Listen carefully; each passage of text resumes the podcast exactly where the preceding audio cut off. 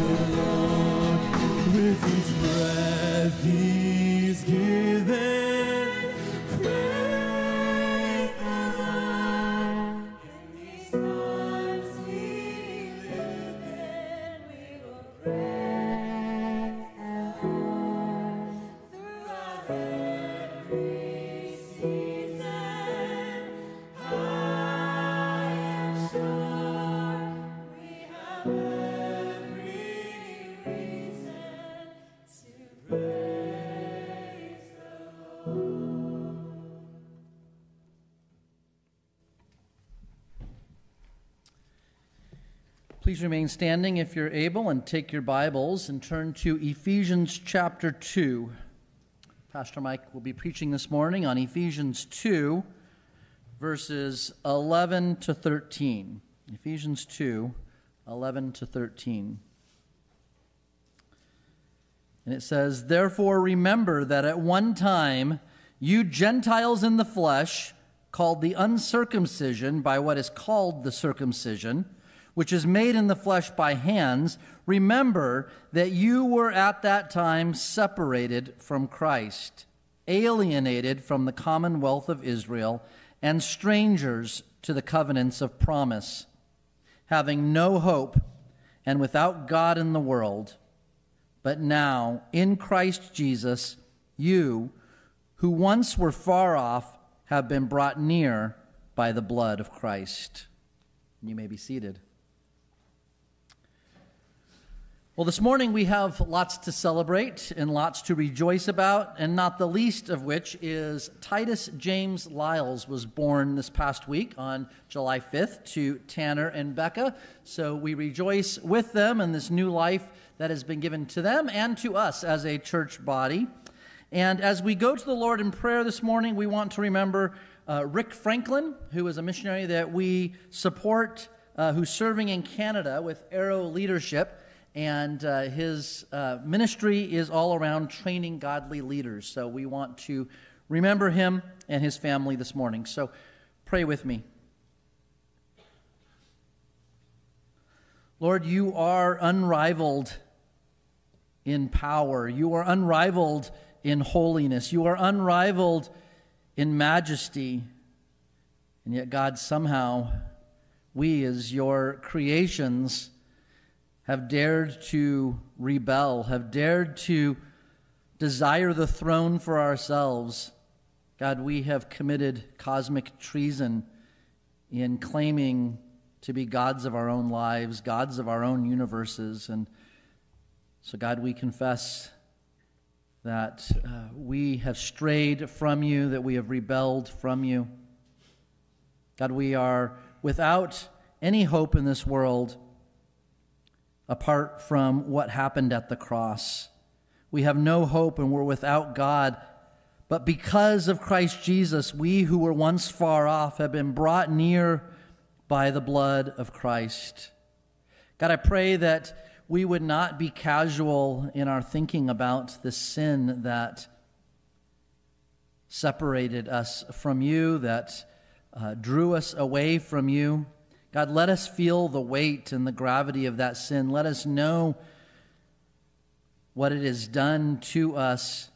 But God, let us know even more the weight and the power and the strength of what happened at the cross that Jesus died in our place and rose from the dead, conquering sin and death, so that we may have life new. And God, for those who put our faith in Jesus, let us know how bad our sin is, but let us know even more how great our Savior is. And so let that burden of sin be turned to joy as we praise and worship the one who brought us out of darkness and into light and has brought us to know you and to be able to know the joy of living for you and living in you. And so God, turn our hearts and our minds to the cross again and again that we may find our joy there.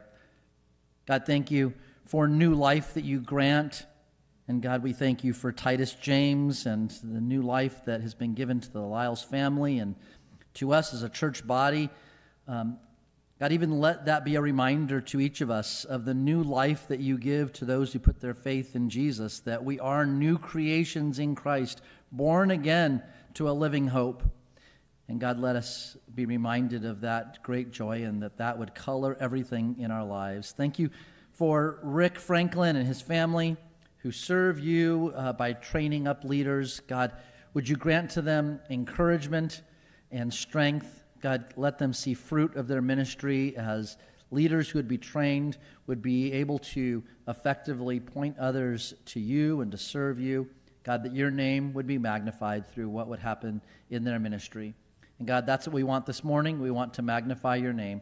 And so let that happen here this morning. In Jesus' name, amen.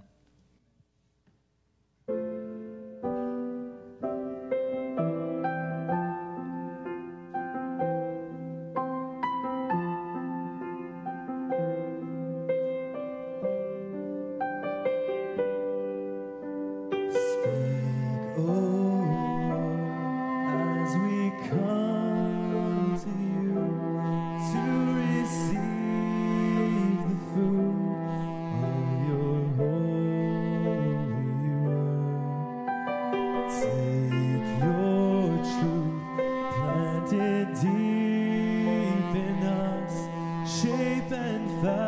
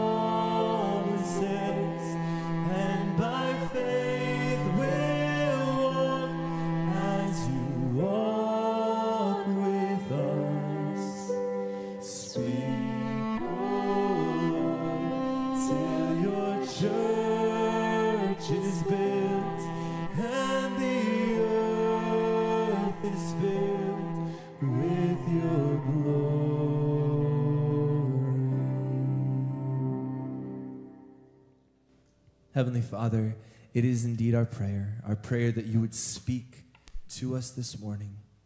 By your Spirit, through your word, would you convict our hearts and our minds? God, would we turn in repentance towards you? Father, we pray that because of this morning, we would rejoice with joy that is inexpressible and full of glory. Rejoice because of who you are and all that you've done. We thank you for this time that we get to be together. Speak now through your word. We ask and pray in Jesus' name. Amen.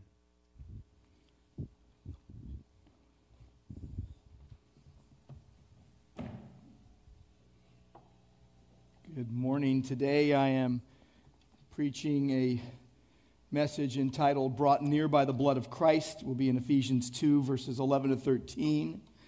And uh, think with me for a moment. Sometimes when you are far away from someone you love, uh, it's hard to imagine uh, being brought near once again. I think of the many times I've been thousands of miles away from home on the other side of the world, and I get in the airplane and I look at the map on the back of the seat. I see the, the video map, and I think, wow, that's going to take a lot of time and a lot of resources and a lot of energy to get back. And lo and behold, uh, you know, my, my mind can't, you know, wrap its, I can't wrap my mind around it, but pilots uh, bring me back home, and uh, they bring me near. Uh, there's nothing like being brought home and near relationally and hugging your loved ones once again. Well, today we're going to see how God took those who were far off and brought them near to himself relationally so they might be assured of his love and uh, secure in him. Uh, we're going to see how the blood of Christ reconciles us to God and basically brings us who were his enemies near to him as his friends. Only God can do this. Ephesians 2 11 to 13 is focused on basically what we, what we once were and uh, before becoming a disciple of Jesus. So if you're a Christian, this is, this is speaking to Christians about what they used to be like before they became a believer. And then it's focused on what Christ has done to bring us into a relationship with Him. So what, what you once were, it just it humbles you. uh, but what you are now uh, should make you grateful. This is the idea. In fact, if you would just put your eyes once again on the verses that were read just a few moments ago Ephesians 2, verses 11, 12, and 13. Here's what it says Therefore, remembers, they're being called to remember something, that at one time you Gentiles in the flesh, all the non Jews, called the uncircumcision by what is called the circumcision, which is made in the flesh by hands, remember that you were at that time separated from Christ, alienated from the commonwealth of Israel, strangers to the covenant of promise, having no hope and without God in the world. But now, so here's the big solution, but now in Christ Jesus, you who once were far off have been brought near by the blood of Christ. And what we see in these three verses is five characteristics of unbelievers before coming to faith in Christ, and one uh, sovereign and effective solution. The idea is that we, have, we can have assurance because the blood of Christ reconciles us to God. If you're a Christian today, you have assurance because you were reconciled to God by Christ's shed blood for no other reason. If you heard the words, oh, God loves you and has a, a wonderful plan for your life, and you said yes to Jesus, you didn't know anything else, you probably you didn't believe uh, the biblical gospel. But if you have assurance of salvation today, it's because of Christ's shed blood. You know that your efforts pushed you far away, but Christ's blood brings you near. It's all about the blood. And this is, this is really, Ephesians has been showing us this, uh, tells us in many ways. Uh, the primary message of Scripture tells us this. In fact, uh, just a bit of review chapter 1 of Ephesians is highlighting uh, something very significant the doctrines of God's grace in Christ that God selects and saves and preserves believers. It's all the things that thrill the believer's soul. I was chosen before the foundation of the world. I was predestined to adoption. I was sealed with the Holy Spirit. Wow. This is what the believer says. Wow. But then you get into chapter 2 and it gives some pre conversion details. And it tells you you were dead in sin. You were deceived. You were delighting in your sin. You were doomed sons of disobedience, children of wrath. But God decreed to bring you from death to life. That, that He alone, with no help from you, made you alive if you're a Christian today. That, that God's power uh, toward all who deserve nothing but wrath was operated on us before we believed. That's why we say, by grace we have been saved. By grace, it brings us into union with Christ, makes us alive, raised us, seated us with Christ. Recipients of mercy, if you will. Great, the great love of God has been showered upon us, his, his rich grace, his, his lavish kindness. We are, we are literally, as believers, trophies of God's grace. That God will even permanently display in Christ the depths of his immeasurable grace, and it, it's on display now and forever, and, and it will be on display in increasingly greater measure throughout eternity.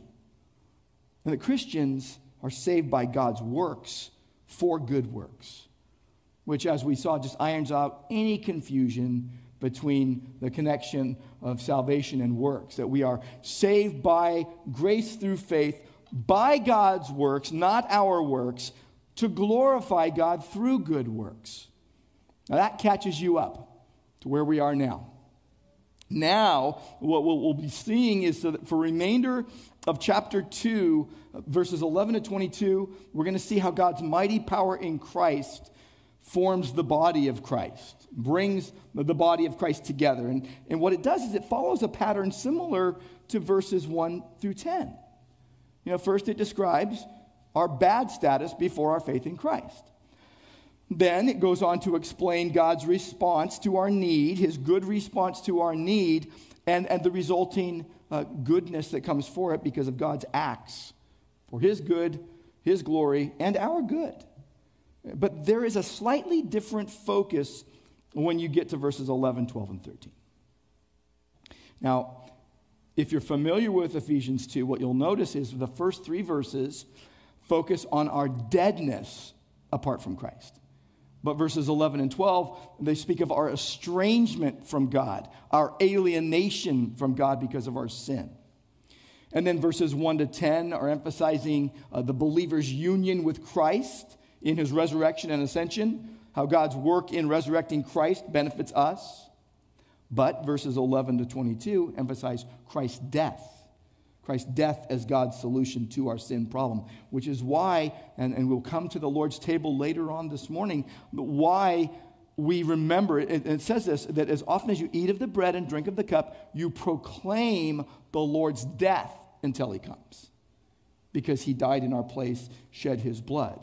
Uh, this, is, this is the verses that we're going to be looking at today and in subsequent weeks is how, how Jesus' death overcomes the hostility between God and humanity, and now how peace exists between Jew and Gentile in Christ's church.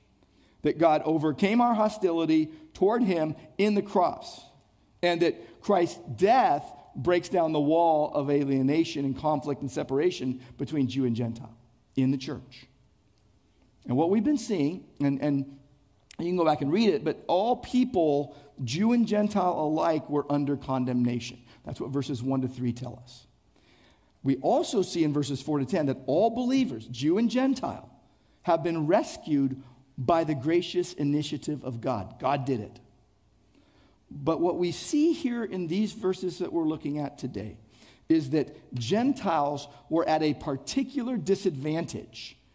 So they should appreciate God's grace even more. I'm a Gentile, and I appreciate God's grace that He would, that He would choose me before the foundation of the world to save me who was so far off. It is a wonder of grace that every believer enjoys, but the Gentiles in particular were at a particular disadvantage. And so, what we're going to see here, these three verses, what we once were, five characteristics of that, and then what Christ has done. One amazing solution, one sovereign solution. So, focus in with me on this what we once were. What we once were was far off. Far off. And this mirrors verses 1 to 3, the idea, the contrast between the former life and your current enjoyment of God's rescue in Christ. But verse 11, it's just a call to remember something. You need to remember your former life apart from Christ. Then verse 12 gives the five characteristics of Gentile unbelievers, contrasting the former life with current enjoyment of God's free and effective uh, rescue in Christ. Now, look, in your life, someone may come up to you, someone you know, oftentimes it's someone you know really well, and they will remind you of something you did wrong. And it'll make you feel bad. That's not what this is. This is remembering so to get ready for something good.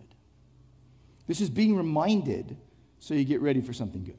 So, verse 11, it says this Therefore, remember, literally recall.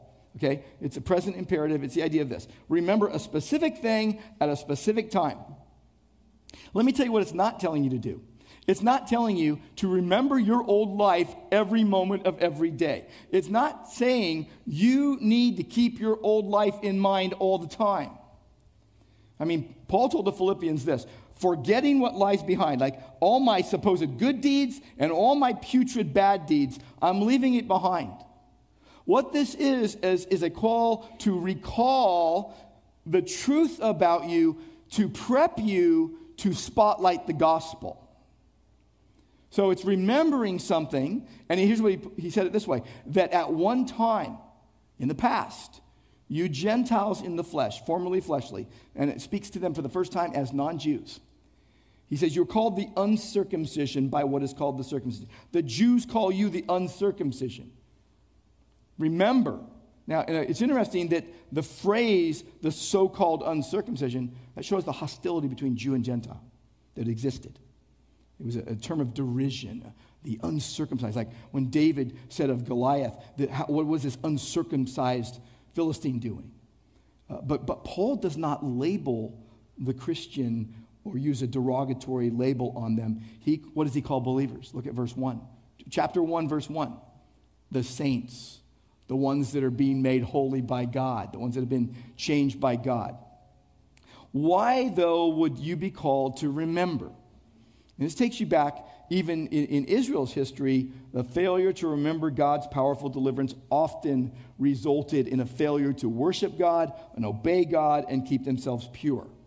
And so we're being told, remember your former plight, how distant you were from the one true God before he brought you near. Remember your situation before Christ. Now contrast it with the blessings you have in Christ.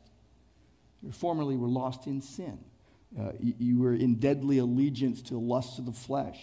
Uh, you were fallen. You were corrupt. You, your human nature uh, made you excluded and alienated. You had a ruinous condition. But here, five specific characteristics of believer of unbelievers before becoming believers are brought up. And they are five theological disadvantages of Gentiles, if you will. Five things true of your former pagan state. What are they? Well, it says that, first of all, we were uh, first Christless. It says in verse 12, look at verse 12. It says, Remember that you were at that time separated from Christ. So you were without, you were without the prediction of the Messiah, is what this means. You didn't know about the Messiah. You were apart from Christ. And, and this is an obvious point. Uh, the Gentiles, by virtue of not being a part of Israel, didn't have the hope of messianic promise and the status of Israel's covenant relationship with God. They didn't have that. Uh, the Jews, what did the Jews have? They had the oracles of God, as Romans tells us. They, they heard the gospel first. They had the adoption, the covenants, the promises, the patriarchs. Had, even as Romans 9 tells us, the Messiah according to the flesh. Jesus was a Jew. But the Gentiles had none of this. And picture this picture this for a moment. Before they came to know Christ, or before they heard the gospel, they may not have known that there was a Messiah coming. It's so easy for us to look at people who don't believe and go, You should know this. You never told them, but they should know it? What? Like the Jews knew of a coming Messiah. The Gentiles, before they heard the gospel, would not have known of a coming Christ. They would know nothing of the promised, prayed for, anticipated Messiah. Nor did they care. No thought of God, no knowledge of God, no, no expectation for the Messiah just a terrifying expectation of judgment. I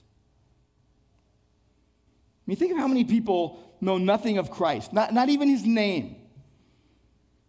There are people in this community who do not know the name of Christ. We must tell them. Like, God forbid that anyone would, would live or grow up near us and never hear the name of Jesus, but, but for blasphemous cursing or swearing.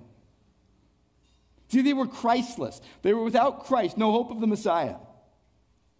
But secondly, they were homeless. Homeless, literally nationless, without community. Keep looking at verse 12. Alienated from the commonwealth of Israel. Means they were homeless, they were nationless, they were alienated, they were foreigners, they, were, they had no participation in the covenant life of Israel.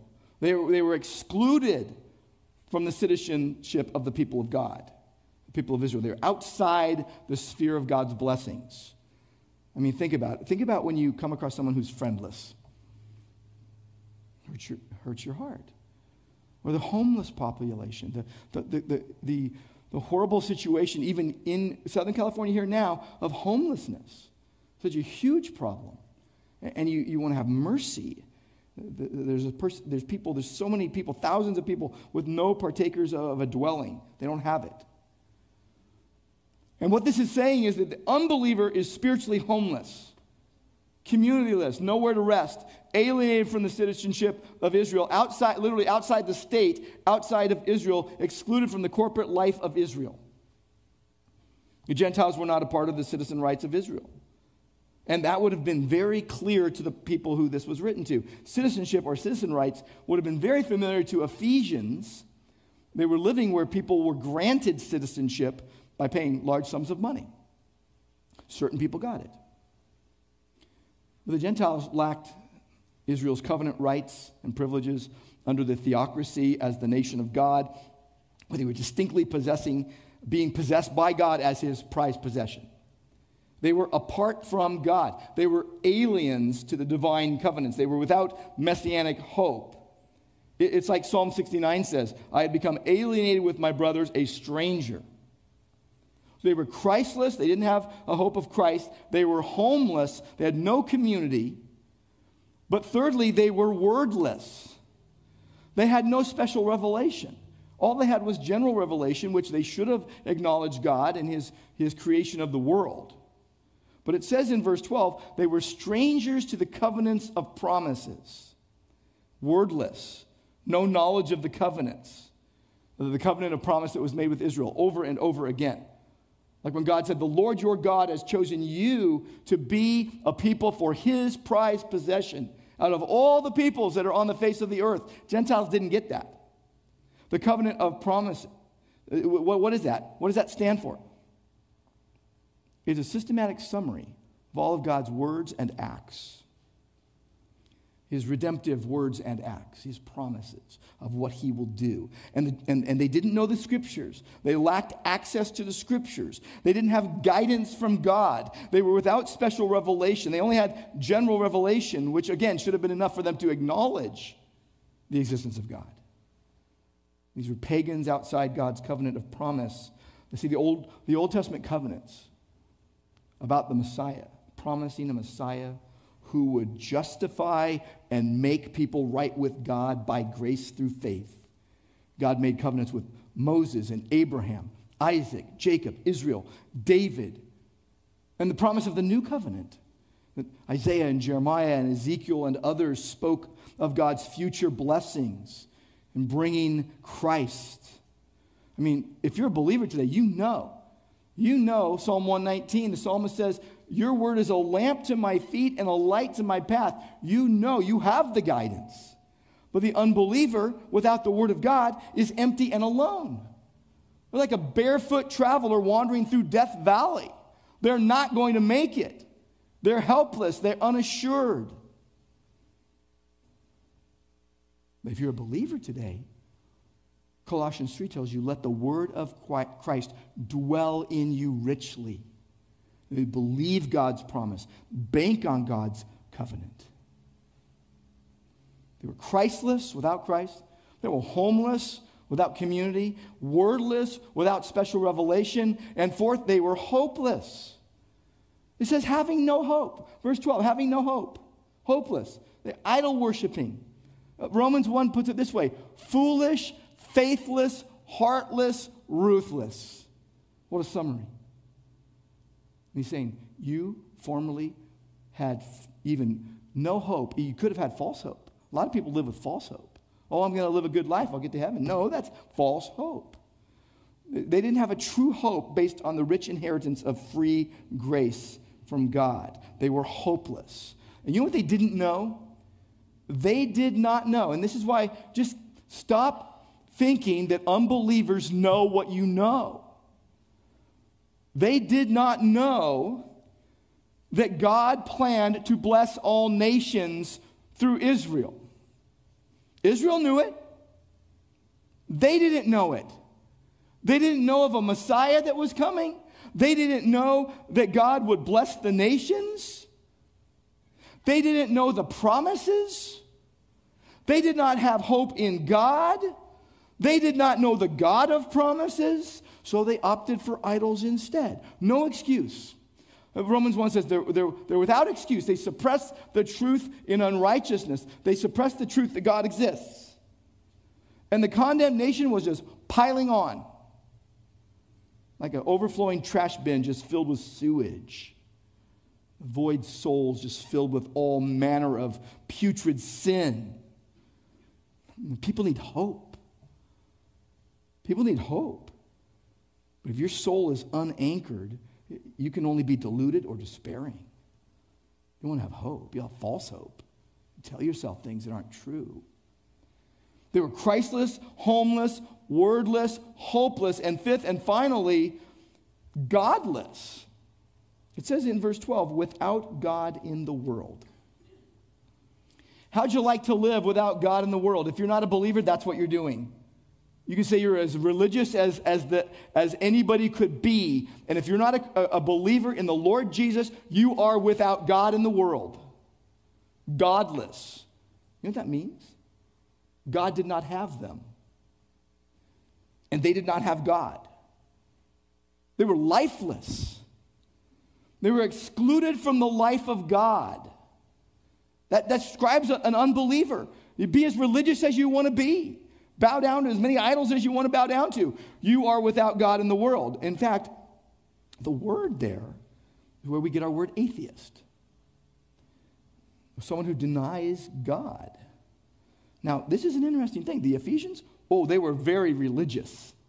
They were very religious. They had the full spectrum of false gods that they worshiped, plus they had the state goddess Artemis of Ephesia. They weren't, they weren't atheists as we would know it. What does it mean that they were without God in the world? Here's what it means they were without a relationship with the true God. They were without, if you're not a believer today, you're without a relationship with the true God, with the one true God, who has revealed himself very clearly in Christ in the gospel. If you're a Christian today, do not believe the lie that says, oh, but there's many ways to God. No, there's not. Open your Bible up. They didn't acknowledge God, He did not know them, they had no covenant relationship, and no matter what their opinion, they're hopeless and without God. It's better to tell the truth. So let's say in your life, you have someone in your life who's difficult because they won't let something go. And they keep reminding you of what you did wrong, which can make you feel really bad or angry, and it starts arguments.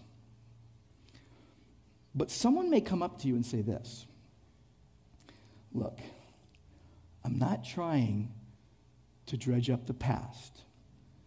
I'm not trying to make you f- to feel bad. But wow, I remember what you used to be like. And God has changed your life. And I'm very thankful. I'm grateful. See, that's a better reminder. You're reminded of what you used to be like. It's focused on good, though. It's, this is like when Moses told the Israelites in Exodus 13 Remember this day. You remember this day, the day you came out of the land of Egypt, out of the land of slavery, because the Lord brought you out with a mighty hand. Remember that. Well, verses 11 and 12 is that kind of reminder. It's not hammering or harassing you, trying to make you feel bad about what you did wrong. What this is, is this is prepping you for what God did right. You remember your wrong so you can receive the good news rightly. We were far off, Christless, homeless, wordless, hopeless, godless. But verse 13 gives us this one dramatic, effective, sovereign solution. Put your eyes on verse 13. But now, in Christ Jesus, it's going to tell us that what Christ has done is bring us near, reconciled us by his blood. But now, in Christ Jesus, you who once were far off have been brought near by the blood of Christ. They had been outside of Christ. God fixed the problem by putting them in Christ Jesus. And only by his blood could this happen. So, verse 13 is, is reflecting verses 4 to 10, this, this new closeness to God now, this nearness to God in new community, that their new state, no longer far off, they're now in Christ. That's the key. Now in Christ. They were chosen by God. They had faith in Christ. They experienced closeness with God. There was a reversal of the curse. Uh, It was due to them participating in the benefits of Christ's death. The banner over this entire passage, literally over the entire passage, is this brought near by the blood of Christ, to which every Christian rejoices. What is the blood of Christ referring to? It's referring to all the events associated with the cross of Christ.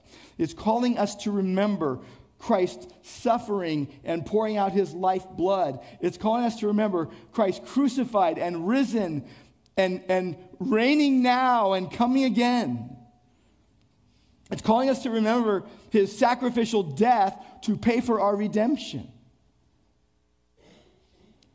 Now, it would have been difficult for a person back then to hear blood and not think blood sacrifice. It was a normal part of life.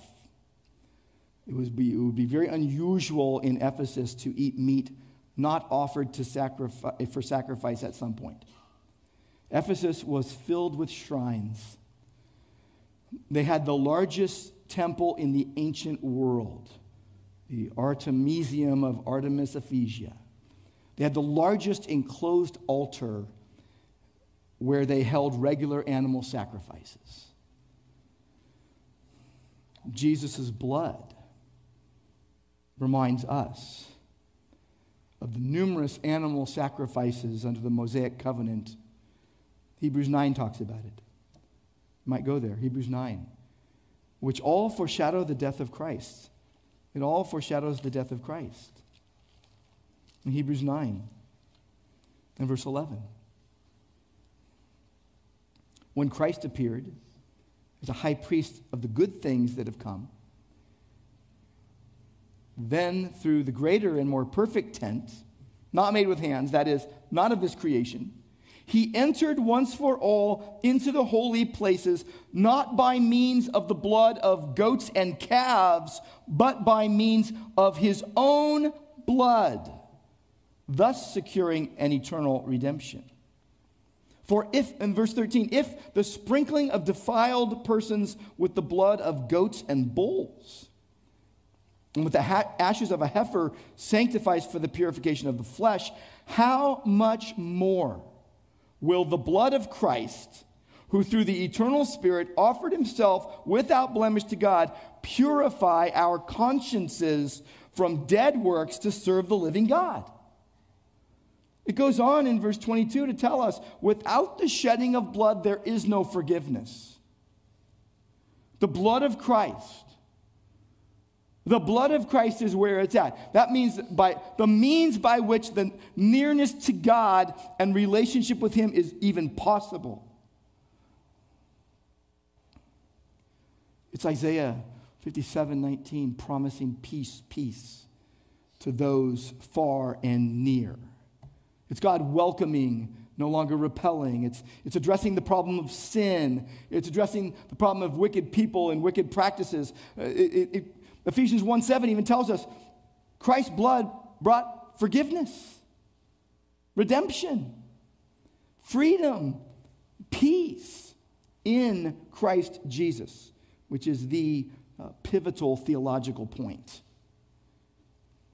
That being united in, to Christ in a profound, dynamic relationship based on his death and resurrection, uh, which was, by the way, predicted and promised. Uh, like Jeremiah 31 says, uh, no longer shall each one teach his neighbor and each one his brother, saying, Know the Lord, for they shall all know me, from the least of them to the greatest, declares the Lord. For I will forgive their iniquity, I will remember their sins no more.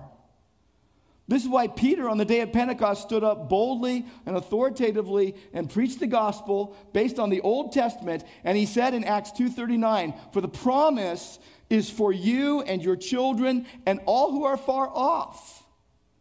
Anyone whom the Lord our God calls to himself. That's why today, if you're sitting there thinking, oh, there is no way that God would save me, you might need to think again. Romans 3 talks about redemption through Christ's blood. Acts 20, 28, he purchased his church with his own blood. Peter put it this way it was precious blood. You know, we make a lot of purchases in life. Sometimes we regret the purchases, sometimes we think we paid too much. That's why I like to buy used. I see the sticker and I'm like, wow, who would pay that much? I got a good deal. But when you think of what Jesus did in paying for our sins with his blood, what, you're, what we're talking about is God's magnificent and extravagant purchase of a blood bought bride. God brought you near, believer, and now you can draw near. Now you can pray. Now you can worship. You have open access. Believer, if you are a Christian today, you have assurance because the blood of Jesus brought you near. The blood of his cross brings us near to God, brings us into Christ's body. Only by Christ's blood are we reconciled to God. There's no other way. Jesus died on the cross. And by the way, he died on the cross on a certain day in history.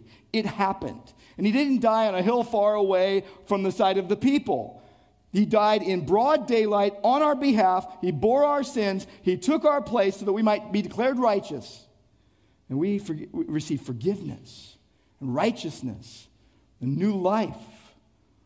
And you experience that as you encounter the effects of the cross in union with Christ. You, you encounter the benefits of his shed blood. It gives you peace with God and with others today. Colossians 1 tells us, in him, in Christ, all the fullness of God was pleased to dwell.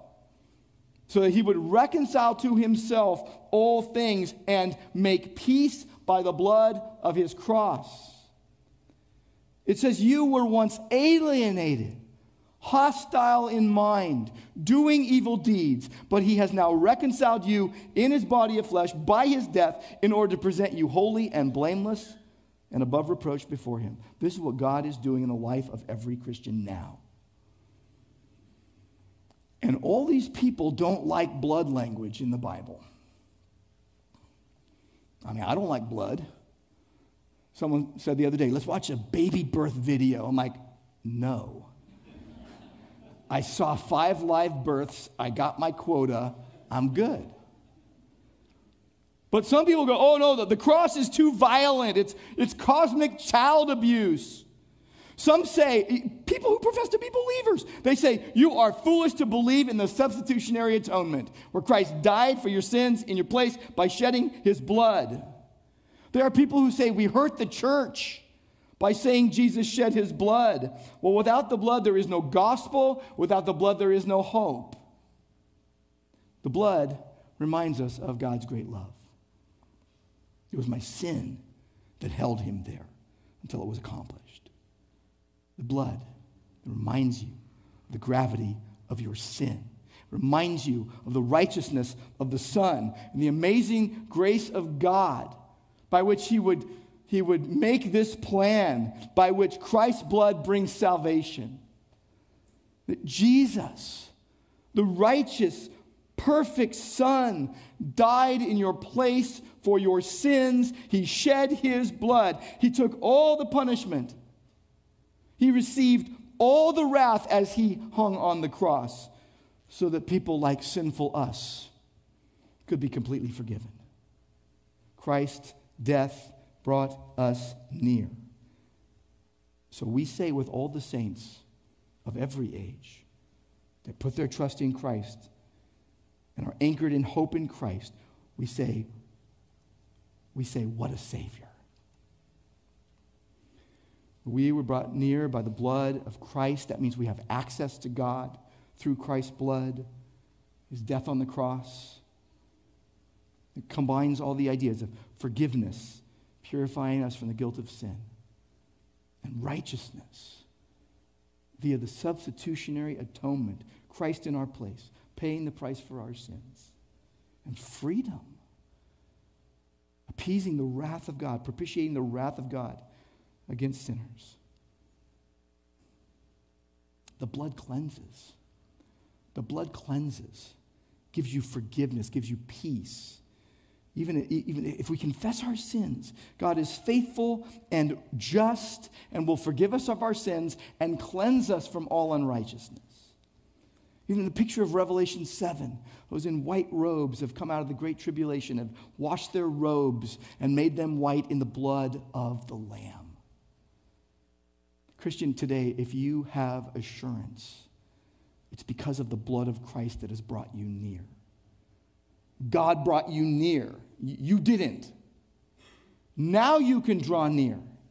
Open access to God through Christ, who is our life. The Christian's sure hope. Like we were like desperate mariners just lashed to the mast. We cling to Christ and he holds us fast.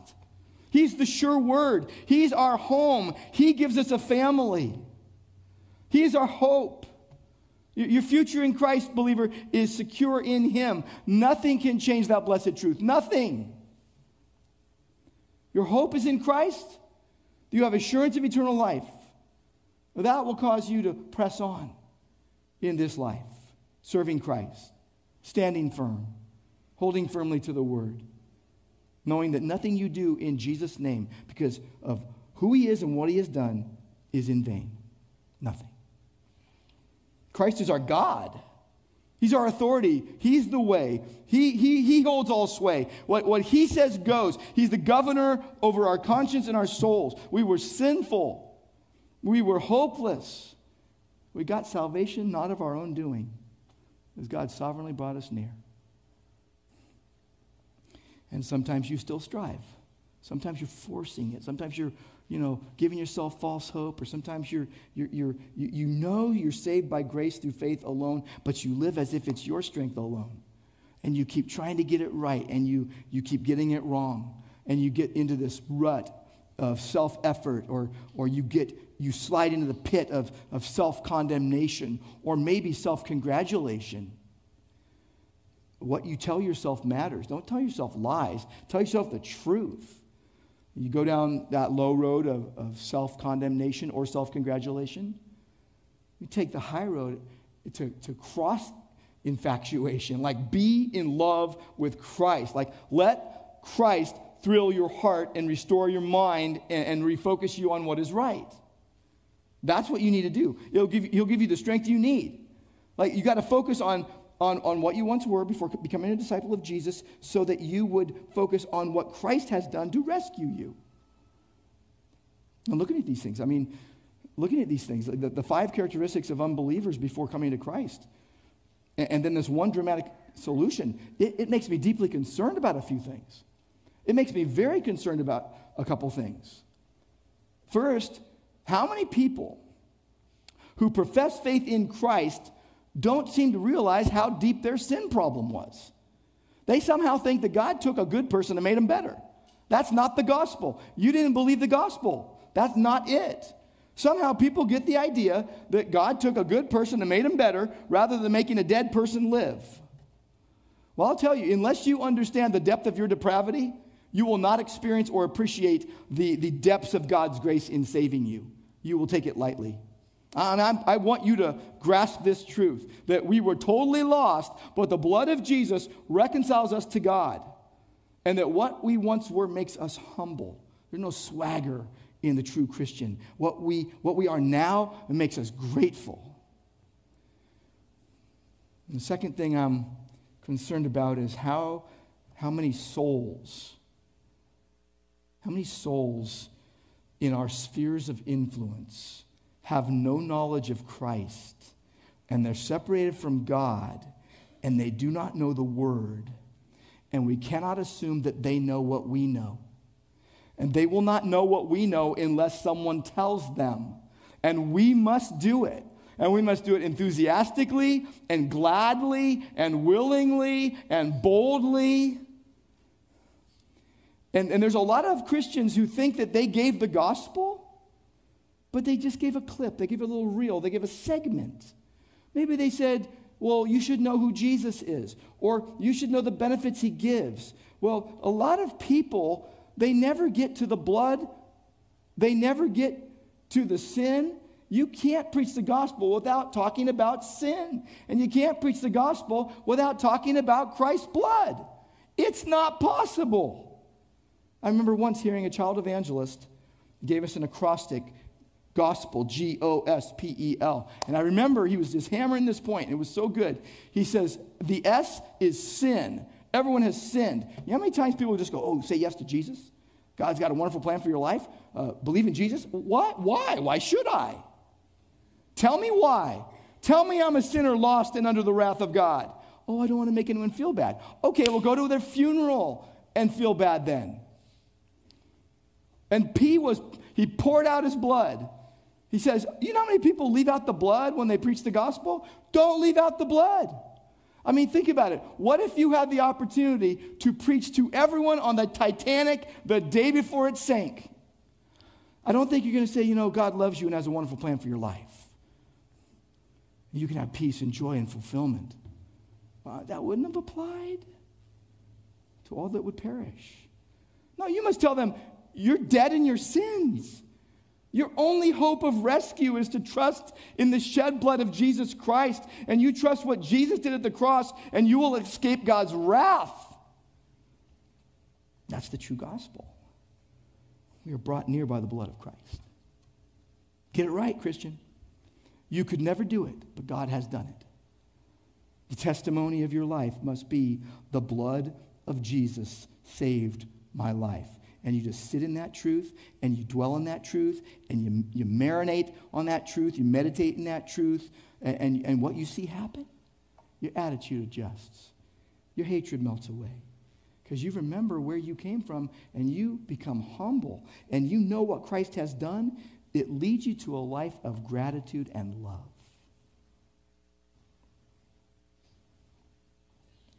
And Lord, we thank you that nothing we can do will save our souls more if we're a Christian. Lord, may uh, we, by your grace, keep remembering what you did and keep preaching the gospel to ourselves and keep letting it wash over our souls and keep letting it renew our minds. Lord, that you would give us the strength we need to keep letting it reign supreme even when our thoughts fight against it. Lord, remind us, Lord, that your, your choice of us was not some you know, spur of the moment random act of kindness, but, but part of your predetermined plan. That you brought us near by the blood of Christ. We thank you, Lord, for loving us so much. We pray in Jesus' name. Amen.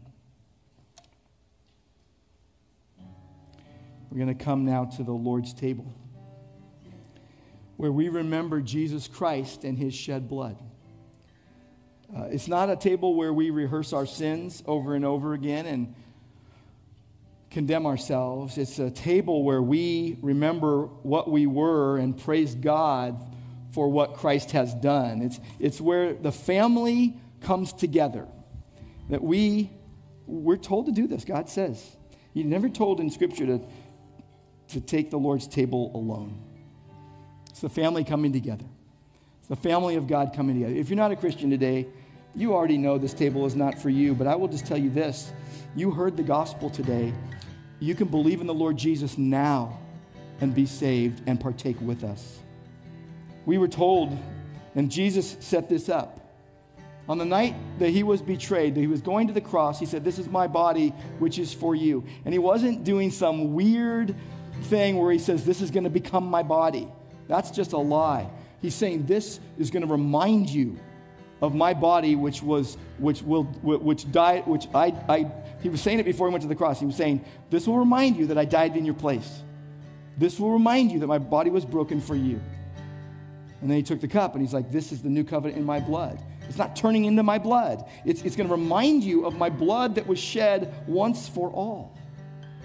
And Jesus said this. He said, as often as you eat this, do so in remembrance of me.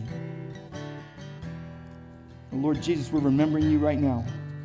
We're thanking you for dying in our place at the cross for our sins. Lord, we're, thanking you for your great love and your mercy that you poured out on our souls, that we would even know these truths, that we could even be saved. There's no way we could ever have brought this about, only by your grace. And Jesus, after supper, took the cup and said, This covenant is the new covenant in my blood. Jesus said, Do this as often as you drink it in remembrance of me. And Lord, we praise you and thank you that as often, you said this, as often as we eat the bread and drink the cup, we proclaim Christ's death until he comes again.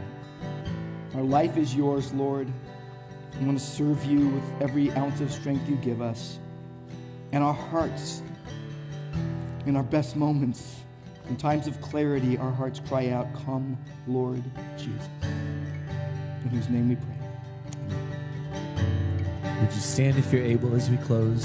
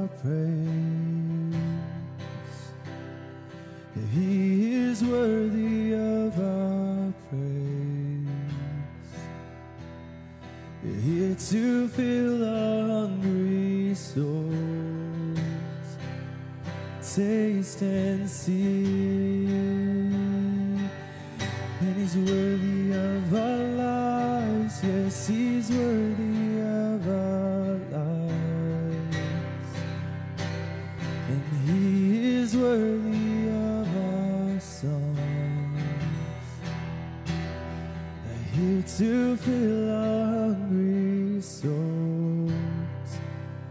Taste and see.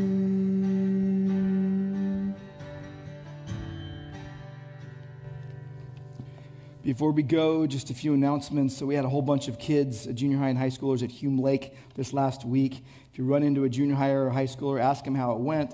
Let them know you were praying for them, and also that you continue to pray that the Word of God uh, would continue to have its effects as God intends upon their hearts and lives. And uh, there's a Cambodia, Thailand missions trip that's going to go on in October. If you're interested in going, there's an info meeting today at 12:30 in A1. Uh, Mommy and Me for moms and kids birth to second grade is this Thursday at 10 a.m. Music Mania is going on this week, an awesome week for first to eighth graders to learn and then perform a gospel-centered musical. Uh, there's a program Friday night you can go to right here. Uh, primetime bingo and ice cream social if you're over 55. Uh, note the date change, July 28th. Missions conference, uh, July 29th. All church beach baptism and barbecues, uh, Wednesday, August 9th. The missions course is coming up. Sign up for that. Starts September 19th. And Grace Orange Academy is coming. A lot going on. And women's retreats and men's retreats this fall. So check into that as well. As we close, uh, hear the words of Hebrews 13, 20, and 21.